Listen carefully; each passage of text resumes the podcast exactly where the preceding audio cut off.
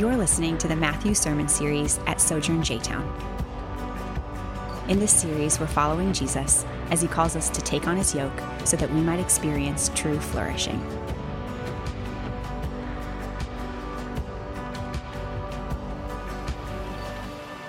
Matthew 13, we're going to read verses uh, 44 through 51. I actually read through 52 in the first service. I'm not doing verse 52, uh, just getting to 51. And we're primarily like looking at verses 44 through 45. And I'll explain this in just a minute, but the, the parable of the net is an identical parable to the parable of the weeds and the weeds. And we kind of hit that last week. I'll, I'll explain a little bit why I think it's there. Uh, but we're, we're primarily looking at these two little short parables that Jesus gives us here uh, in Matthew 13. So hear the word of the Lord. So the kingdom of heaven is like treasure buried in a field that a man found and reburied. And then in his joy, he goes and sells everything he has and buys that field. Again, the kingdom of heaven is like a merchant in search of fine pearls. And he, when he found one priceless pearl, he went and sold everything he had and he bought it. Again, the kingdom of heaven is like a large net thrown into the sea. It collected every kind of fish, and when it was full, they dragged it ashore, set down, and gathered the good fish into containers, but threw out the worthless ones. So it will be at the end of the age. The angels will go out, separate the evil people from the righteous, and throw them into the blazing furnace where there will be weeping and gnashing of teeth. Have you understood all these things? And the disciples answered him, Yes. This is the word of the Lord. Let's pray together. Father, once again, as we gather as your people uh, that are sitting under your word, God, please help us to hear and help us to see the wonderful things that are here, God. Help us to respond um, as you have led us by your Spirit to respond. And God, we do pray for the different families within our congregation that are just dealing with sickness. It's kind of par for the course during this season. So we pray for their health, their recovery. And that, Lord, we would um, long and pray for that day when the new heavens and new earth come where there will be no more sickness. We ask these things in Jesus' name. Amen. You may be seated. So several years ago, I um, had an opportunity to, uh, to meet George W. Bush when he was uh, president. And so uh, just bear with me. I don't, this, I'm not getting into politics here. I just want to give you a little story in my life. So I know there's all kinds of mixed uh, reviews on him. But, uh, but I did have an opportunity to meet him face to face. And so I had a friend of mine um, that was in the Secret Service. And so part of his uh, job was he had some details with the George Bush administration. And so every once in a while he'd have to go to Camp David and, and do the deal or whatever. And so uh, we had an opportunity to meet him because he was coming into Louisville. And Actually, I think he was going over to New Albany and doing kind of a speech and deal. And so he said, Hey, you know, me and a friend of mine named Scott Riggs, he said, Hey, do you guys want to meet George Bush? And we're like, duh. You know, this is like an opportunity of a lifetime. I don't know if you ever get a chance to meet a president, no matter if you agree with everything he says or not. It doesn't matter. This is like a real deal. Meet the president of the United States. And so we all, obviously, me and him said, yeah, for sure. And so uh, it, it, was a lot of work. I mean, there's, there's some application I had to put through, had to, you know, send my Social Security to do a little background check, and thankfully that turned out okay. Uh, we, had to, we had to send in like this, I mean, I think it was at least two hours, maybe a little longer than that. Get up pretty early in the morning, arrive there, go through this meeting. It was a very, very boring meeting. But they had all the do's and don'ts of what you're not supposed to do, you know? And so some things you just never would have thought of. Like you never, don't ever put your hand in the pocket. Don't do that. You keep them out at all times. You know, don't make any sudden movements, you know, because, you know, you can go down, right? There, they suspect something. There's some people watching you. So, you know, you don't reach out your hand to him. He, he comes to you and reaches his hand to you. Like all these things that like the whole time I'm, I'm like, man, I don't want to die. You know, I want to really enjoy this moment. Man, I'm really nervous. I don't even know if I want to pick my nose. Like, I'm just going to stand there really stiff. And so, uh, yeah, I mean, it's just a really uh, a neat opportunity. I was cleaning out my mom's house uh, back in the fall and getting ready to sell it. And, you know, my mom, bless her heart, she like found the, the, like the front page of the Courier Journal had like a big article about this, and sure enough, I was there, and she cut it out and laminated it. All right, Uh, yeah, laminated, exactly. And so, uh, so there it is. There's my buddy Scott in the red jacket. Somehow, a, young lady squeezed in there. Like I should have used my blocking out skills that I learned in high school. Uh, and there's my big head there. So yeah, I mean, what a what a moment, what an opportunity, all right, for me to get a chance to, to, to meet him uh, that close and, and to kind of have an opportunity to shake his hand is really, uh, really neat. So, look, I, I, share that story with you. Um, yeah, there was sort of a cost, you know, like I, you know, had to fill out an application, had to do, uh, you know, this sort of two hour training, had take up a, a day of work, you know, and you know, cram everything else that I needed to do in that evening, you know, just to have this opportunity. But I'm not bemoaning, right, the cost of the opportunity I had. You follow me? Like when I think about that moment, I don't think about, oh gosh, that meeting was so boring. Like I don't, like that was pale in comparison to having the opportunity of meeting uh, the President of the United States of America at that time. The reason why I share that story is, is I I think this is what Jesus is trying to get after in these two little parables. You know, elsewhere, um, Jesus says you, you need to count the cost before becoming a follower of me. And I think if you're, if you're like me, we, we hear that in negative tones, don't we? That if I got to count the cost, I'm thinking about all that I got to give up, right? Think about, oh man, this is going to be really miserable. He may call me to go to Africa. Oh my gosh, right? We think about sort of all this burden or this all these good things that we've got to give up. Actually, it's the very opposite of that. No one who becomes a follower of Jesus Christ bemoans the cost. Because God has opened your eyes to see and to understand the opportunity that's before you. And that's what he's doing here with these short little parables that are all about the value and the worth of the kingdom of heaven. See, chapter 13, if you, if you were with me last week, you remember this, but this is one of five kind of big teaching blocks in the book of Matthew, and it's, and it's unique in the sense that it has seven parables uh, in, this, in this chapter. And they're structured in a very brilliant way by Matthew. So you got a lead in parable, which is the parable of the sower. You know, like talking about the soils, the four different kinds of soils that the seed of the Word of God lands on. And then you've got these two sets of three. Right? We talked about the first set of three. So you have a long parable and two short parables. The second set of three is the reverse of that, which we just got done reading. So you have two short little parables that we just got on treasure, the pearl, and then a long parable about uh, the fishermen going out and gathering a bunch of fish, and then he explains that parable. So, same kind of deal here, but just reversed.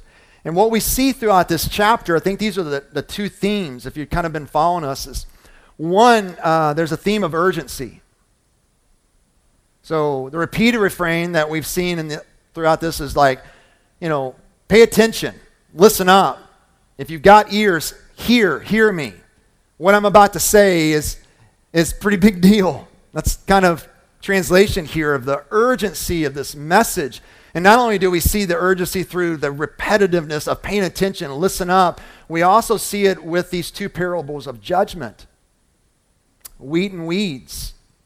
This little fishing expedition, so to speak, where he's casting out a net and dragging in good fish and bad fish. And there, Jesus is giving us um, just a reminder here that our world is not cyclical, it's not going round and round. No, it's, it's linear, it's a straight line, it's headed toward judgment. And I know it's not something we like to talk about, and even when I've, I'm reading this, man, it, it does disturb you. This idea of weeping and gnashing of teeth, I mean, it, it, it should disturb us. shouldn't make us feel glee and like, oh, they're finally going to get it. No, it should really bother us. But over and over, Jesus talks about this judgment. This is where it's, it's headed. And he speaks of this with, a, with an urgency that right now, in this sort of in between time, this in between of Jesus' first coming and his second coming, this, this is where we're at. We're not at the end of the age yet. We're in this in between, and this in between is marked by this invitation, this openness come to Jesus. You don't have to endure the judgment of God like you can receive Christ and receive his just judgment for your sins upon Jesus fully. So there's an, an urgency to not downplay and dismiss what's going on here. I mean, every Sunday the seed is being cast, guys. Every Sunday. And it's not just when I roll up here, it's from beginning to end. The Word of God is going out every single Sunday. Don't miss your opportunity. Don't assume. Jesus is bringing this idea of judgment so that we can feel the urgency of this moment. This is where history's going. And this is one of the themes we see in chapter 13. The other theme you see with these parables is kingdom, right? It's repeated over and over. The kingdom of God is like, or Matthew uses language, kingdom of heaven is like, kingdom of heaven is like, kingdom of heaven is like. And remember, he's just trying to help um, sort, of, sort of reshape our thinking, thinking about the kingdom, not just us, but the original hearers here. He's trying to deconstruct their idea of what this kingdom is and he's trying to reconstruct it as he's revealed it to them. And so last week, we heard these little small parables that it's like a mustard seed and like leaven. It starts off really slow. Like it's hard to see. Is it having any kind of impact or not? Or, you know, may even look like it's failing, right? But Jesus is going, no, no, it, it, it's inevitable. The growth is inevitable. It's going to, everyone will be able to see it, and it's going to have influence all throughout this world. And here we see him talking about the value, the worth of the kingdom.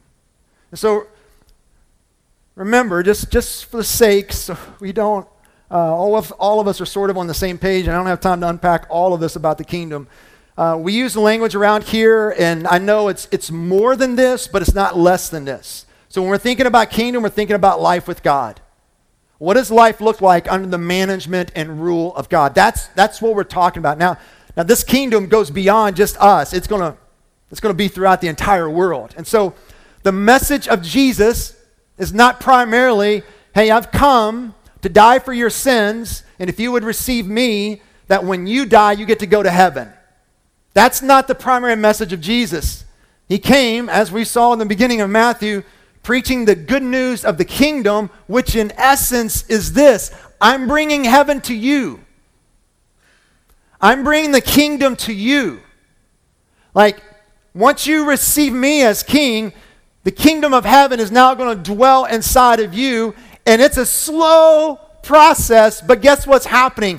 Over time, God has taken ownership of every aspect of your life. It's slow, but it's inevitable. It's going to happen. He's going to continue and finish this work that He started. And so, what we see here is Jesus is trying to help us see, in essence, this that life with God is this valuable. This is how valuable life with God is. You don't want to miss it. This is how you're supposed to live. This is the value and worth of submitting your life to the reign and management of King Jesus. So, look, look, let me just kind of walk through this parable real quickly here. Just make a few comments and then try to land the plane with a, a, few ways that we can respond, or a couple ways I want us to respond to this. So, notice first of all, I mean these are these are obvious, obvious observations here, right? So I'm, I'm stating the obvious, but it's okay to do that every once in a while. Both of these guys find something of great value. One stumbles onto it, and another guy is seeking it out. But both of them find something of great value. I mean, look at, look at verse 44. The kingdom of heaven is like what? It's like a treasure hidden in a field. That sounds strange. I'll explain it here in just a minute. When a man found it, he hit it again. Like, what in the world is there a treasure hidden in the field? It sounds so weird. Well, remember, they don't, they don't have banks in this time. They don't have safety deposit boxes. They don't, like, if you have something that's of value and you don't want it to be stolen, you don't hide it in your house. You would go hide it in a field. And because war was so common in this time, People would hide their treasure, get killed in war, and no one ever knew about it, right? And so, what is happening here is this guy's just going to work basically. Normal day, right? Headed off to Ford, whatever. You know saying? Like, I'm going to do my nine to five. You know, just a normal day, and boom, there's a treasure. Oh my goodness, right? He found it, and what does he do with it? He hides it again. Look what happens in verse 45. Same thing, all right? Just a little different. Again, the kingdom of heaven is like what? It's like a merchant looking for fine pearls. And when he found one of great value, so this is a little different. A merchant who's wealthy, looks like he's searching for something, he's looking for fine pearls. But even what we see here, he finds something sort of unexpectedly, right? So he's, it's plural there. He's looking for fine pearls. And when he found one of great value, so even though he was seeking, he kind of stumbled on this one pearl of enormous value. And so both of these guys find something of great value and great worth. And because this is of great value and great worth, look what else they do. They both respond in the same manner. Look what they do in verse 44 again. The kingdom of heaven is like treasure hidden in the field. The man found it, he hid it again, and then in his joy, what did he go and do? What did he do? Sold all he had and bought that field. I mean, it should be the cue. It's underlined so we can say it out loud. That's how we're trained here for those who are new. Like, so you don't have to do that when I'm preaching, but that's normal. Like, so, so look, he finds a treasure, right? And he realizes this treasure could be his if he owned the field. And so in his joy, he went and sold everything. This treasure is of great value. I'm going to go get it. Same thing happened with the merchant in verse 45 when he says this the kingdom of heaven is like a merchant looking for fine pearls. And when he found the one of great value, what did he do? He went away and he sold everything he had and bought it. So both of them find something of great value and both of them respond in the same way. They sold everything to buy the field so I can have the treasure. They sold everything to go and get this one pearl of great value. He sold all the pearls that he may have had or whatever jewelry he may have had so he can have this one. They sold everything. And so some of us, when we hear this, what may go on inside of us is that is this the work, quote unquote, that I've got to do to get into the kingdom? Is this the work that I've got to do to enter into a relationship with King Jesus? I've got to sell everything and then I can get in? No. Selling everything is the response to the treasure and the pearl. You get that? Selling everything is the response. Selling is a condition not for finding the treasure, but for having it. So they both see something of great value, and they both respond in the same way. So, look, man, if we step back and think about this, number one, um, this, this would seem crazy for someone watching these guys. Someone on the outside watching what these guys do, this is kind of craziness. Are you following me? So, like, if Joe goes home and sells everything and he's trying to convince his family why we're doing it, well, we're going to buy this field down the road. Well, Joe, that feels horrible. Blah, blah, blah. It's full of stones. What do you, what do you, what do you mean? Oh, there's a treasure. Like, it, this looks like craziness. If old Henry's been collecting pearls all of his life, goes home and says, I'm selling all these. I found a pearl of great value. Like, it just, as an outsider looking at this, this sounds crazy. But to them, it would have been crazy not to do this. And actually, write down foolish. It made sense to them because of the value, what they found. It made sense for them to sell everything. Not only would have looked crazy as an outsider looking in, but look, also notice that no one tells them to do this. There's not a command in there. No one tells them to go sell everything.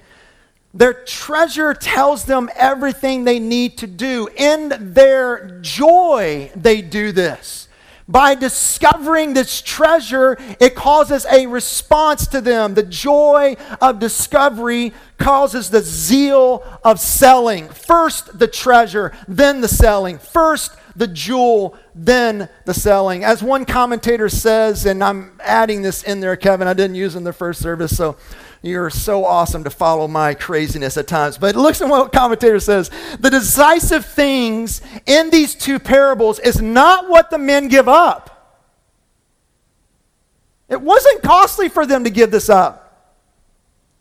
But the reason for their doing so, the overwhelming experience of the splendor of their discovery. Joy enables selling, but only selling gets the treasure. So not only does it look kind of crazy as an outsider looking in, no one's telling him to do this. The discovery causes the response. No one is sacrificing either.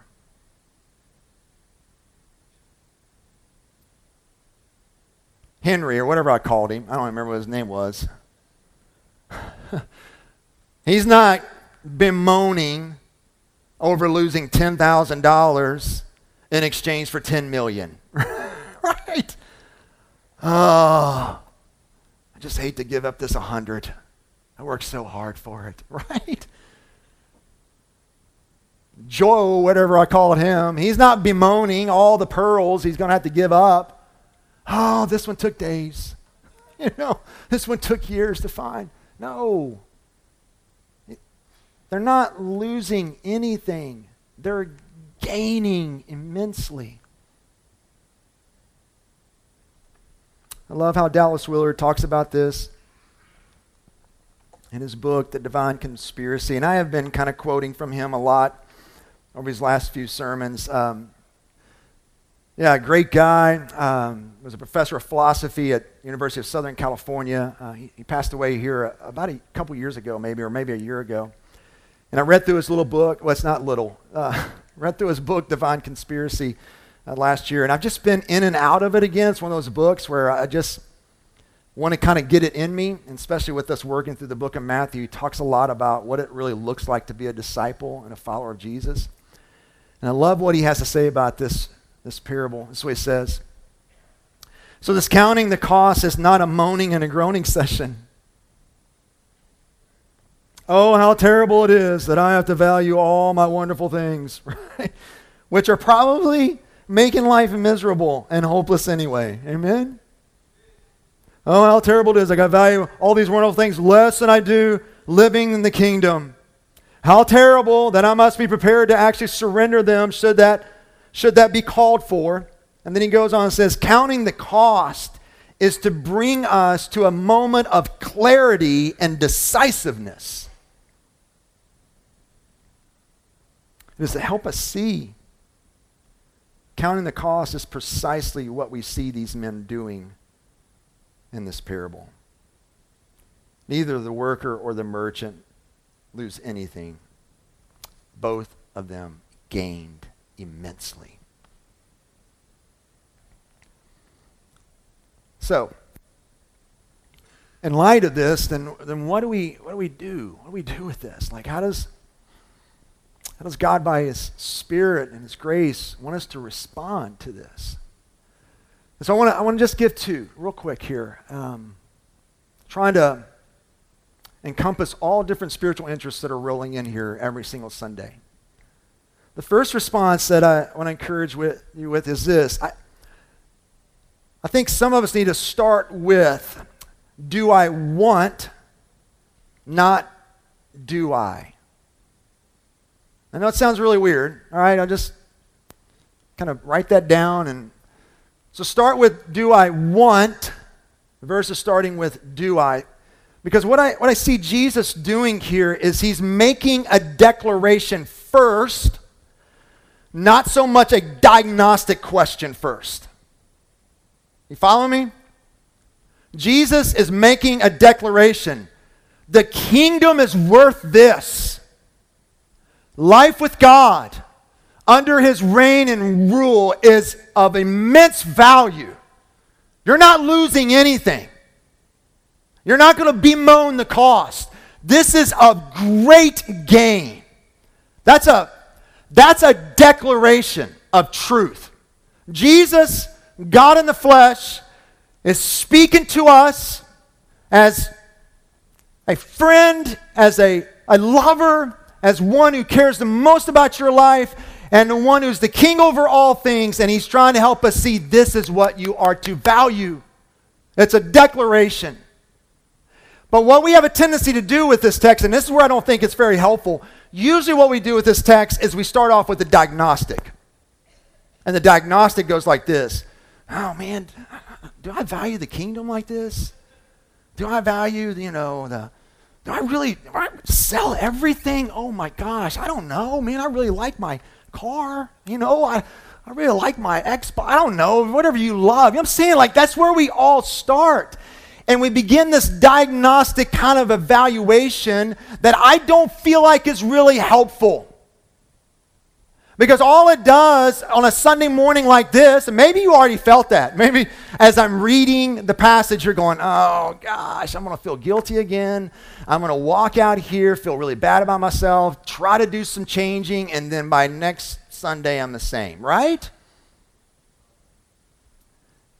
And so, what I'm encouraging us to do is, first of all, look at this and see this as a declaration of truth that Jesus is telling us this is what is of great value. And then instead of asking, Do I value it like this? Ask this question Do I want? Do I want to value the kingdom as Jesus has declared its value? And if you want that, then that's a gift from the Lord. And God can use that. It's when we don't have any desire for that where I think there could be some real trouble. And that would be really concerned. It's kind of like the parable of the soils, right? At the beginning, there's four of them. And the last one is the good soil, the one that receives the word of God and it grows and produces fruit. Look, you can't go and be that soil. The application of that sermon is now, hey, go be the fourth soil. Oh, good luck, right? Your heart is a heart of stone. You need the Spirit of God through the gospel of Jesus Christ to come and, and change that heart, this miracle where it takes a, a heart of stone to a heart of flesh, to where now all of a sudden, look what happens with the gospel. That's why it's so wonderful. Your wants change, your desires change. No, they're not where Jesus is. They're not even close. You don't value the kingdom the way Jesus does. Let's just be honest there. But what happens with the gospel is there's a want. And so, my prayer is that you're sitting here going, I want to value it like this. I want this to be what I see as of worth. I want to be one who doesn't bemoan what I'm giving up, but I see, as Paul saw, the great gain it is to have Jesus Christ. That's what I'm asking. Not do I value, but do I want to value? And if that's where you are, if you're wanting this more and more in your life, then first I would say, all right, I mean, this sounds really simplistic, but it, man, this is where we start. Go and ask God for this. This is what we do. I mean, that's what the disciples are doing all throughout this chapter. Shares a parable. Duh. Right? Isn't that what they do? But then they, they, they go to him and said, Help us out. Help me understand. That, that's a posture of, of wanting to know more. Like, I, I think there's more here and I want to know more. Help me, God. Please help me. And it's the same way for all of us in this room. If you want to value the kingdom, the things of God. That's what I'm talking about when I'm talking about kingdom. Think of the fruit of the Spirit. If you want to value the fruit of the Spirit in your life, or look at the Sermon on the Mount, if you want to value that, if that want is there, but it's not where you want it to be, then just bring that to Him and ask, it, God, help me. Help me. You've made a declaration right here that this is what I am to value. I want to. Please help me. And then while we're asking, look, guys, we're also examining our life. Or a better way of saying this, we're asking and examining the way we live. I mean, I've said this before, guys, and I, I'm convinced that my ministry is a ministry of reminding, right? Because I need reminding myself week in and week out. But we've got to ask Him to do this in us, and then we've got to examine our way of living. Because all of us in this room are being discipled by something or someone, and they're teaching you what to value. All of us in this room. It's, you know, you're not just doing an activity. You're not just watching TV. You're not just seeing a movie. You're not just surfing internet. You're not just looking through, you're not just doing that. That doing is shaping you, it is doing something inside of you. And so, someone or something is discipling you. And here's what I know about human nature because I'm a human being, amen, right?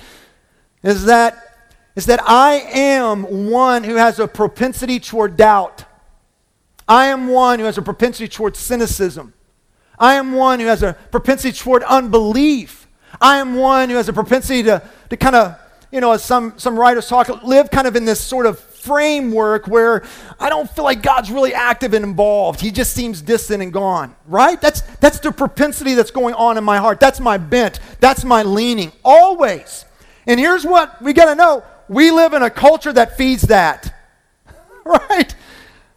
We don't live in a culture that's giving us the opposite of that. We live in a culture that's just reaffirming what has already taken place inside of me. And so by default, I might be being discipled to value the very opposite of the kingdom. And so not only do we need to ask God, I want this, then we at the same time examine our way of living and see how our way of living is actually maybe possibly discipling us to value something that is not the kingdom.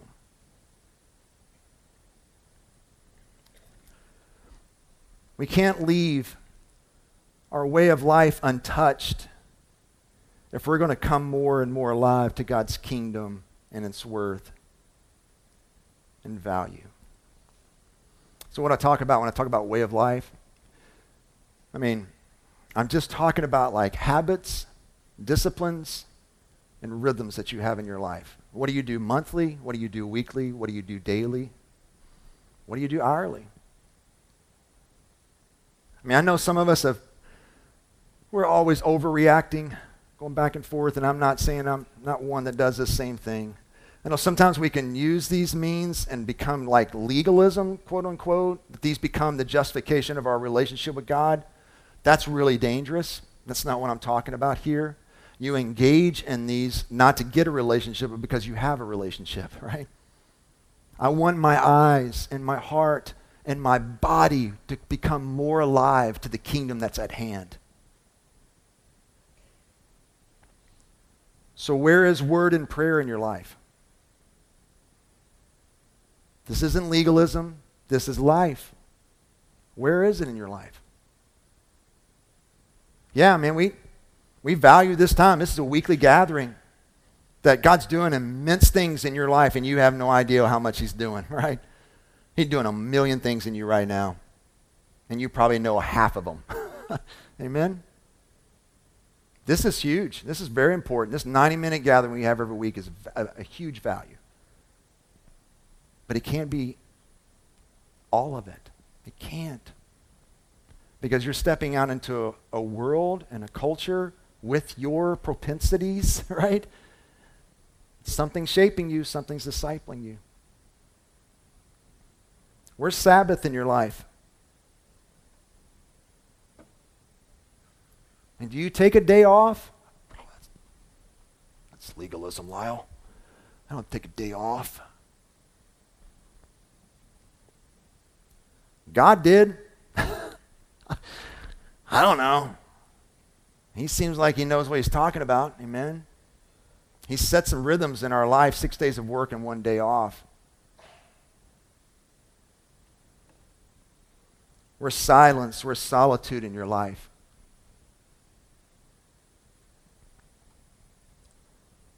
You ever just sit your phone down for a day and don't even pick it up? I know. I think about that too. It's like, I don't know if I can do that. Your, fo- your phone is shaping you. It's doing something to you. It's not just something you do.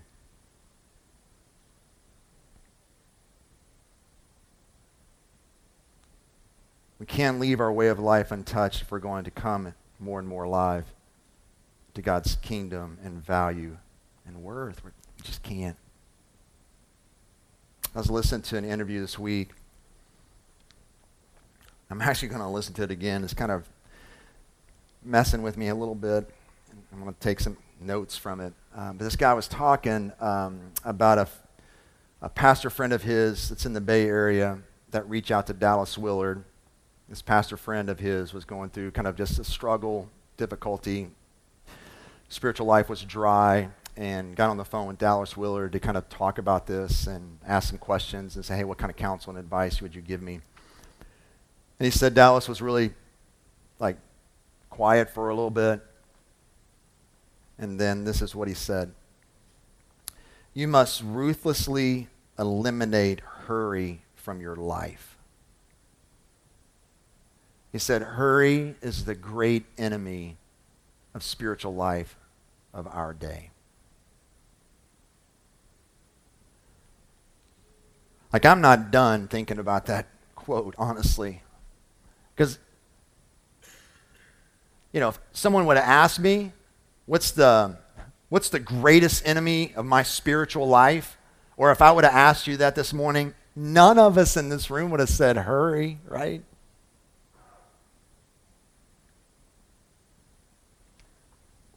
And I think there's a lot of wisdom here. Hurry is the great enemy of spiritual life of our day. You must ruthlessly eliminate hurry from your life. Jesus, Jesus was a very, very busy man. But when I read the Gospels, he wasn't in a hurry.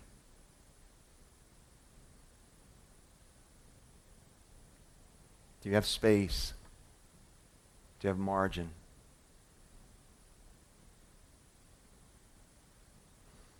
We start with I, I want, do I, right? Let's start here. Do I, do I want? And we come to God. Say, Jesus, I want this. We ask for this. And at the same time, we're, we're always examining our way of life. Not to get something from God because we already have everything in Him, everything. I just want to become more alive to that. And then lastly, and I'll be really quick here, for some of us in this room, it doesn't start with, do I want? It starts with receiving Jesus. Like you're never going to value this kingdom without a new heart. And the only way you get a new heart is when you receive and put your faith and trust in Christ. And this is the period of time where it's marked by what I said last week an invitation. The kingdom of God is accessible to you, it's right here. He's inviting you to come in inviting you to a whole new way of living. Repent and believe. I'll end with this illustration I think kind of helps capture this idea of what it looks like to repent and believe in the kingdom of heaven. And once again, um, eventually I'll stop talking about Dallas Willard, but you guys are going to be there. We're going to be in Matthew for a while, so just bear with me. Uh, but he tells a story when he was a senior in high school where this company called REA the Rural Electrification Administration extended its lines into his area where he lived. And what that basically means is he finally got electricity, which is like, we, we can't even fathom that. Really, a world without electricity, right? Uh, and he goes on and uses this as a way for us to better understand what it means to enter into the kingdom of heaven through Jesus. He says this, it's on the screen here. When those lines came by our farm, a very different way of living presented itself. Very important there. This is what Jesus is offering. He's offering a very different way of living. Our relationship to fundamental aspects of life daylight and dark, hot and cold, clean and dirty, work and leisure, preparing food and preserving it could then be vastly changed for the better. But we still had to believe in the electricity and its arrangements, understand them, and take practical steps involved in relying on it. This illustration helps us understand the basic message of Jesus about the kingdom of the heavens if we pause and reflect on the farmers who, in effect, heard this message Repent, for electricity is at hand. All right? And I laughed too when I read that. Uh, repent, turn from your kerosene lamps and lanterns. Their ice boxes and cellars, their scrub boards and rug, beaters, their human powered sewing machines, and their radios with dry cell batteries. The power that could make their lives far better was right there near them, where by making relatively simple arrangements they could utilize it. Strangely, a few did not accept it. They did not enter the kingdom of electricity. Some just didn't want to change, others could not afford it, or so they thought. Because there's, there's not a bunch of hoops to jump through. I, I, mean, I know it's really simple, but it's, it's just a posture of reception. It's just a prayer of saying, okay, I, I'm done. I'm done trying to live my life the way I want to. It ain't working out real well. I want to receive you, Jesus. That's it. That's all it is. And so for some of you, it starts with receiving King Jesus so that you can begin to value this kingdom in the way that he's described in this passage. Let's pray together. Hey, I'm Lisle Drury and the lead pastor at Sojourn Church J Town. Thanks for listening. We are here to reach people with the gospel, build them up as a church, and send them into the world to be a faithful, loving presence. For more sermons, info about our church, or ways you can support our ministry, visit sojournchurch.com slash jtown.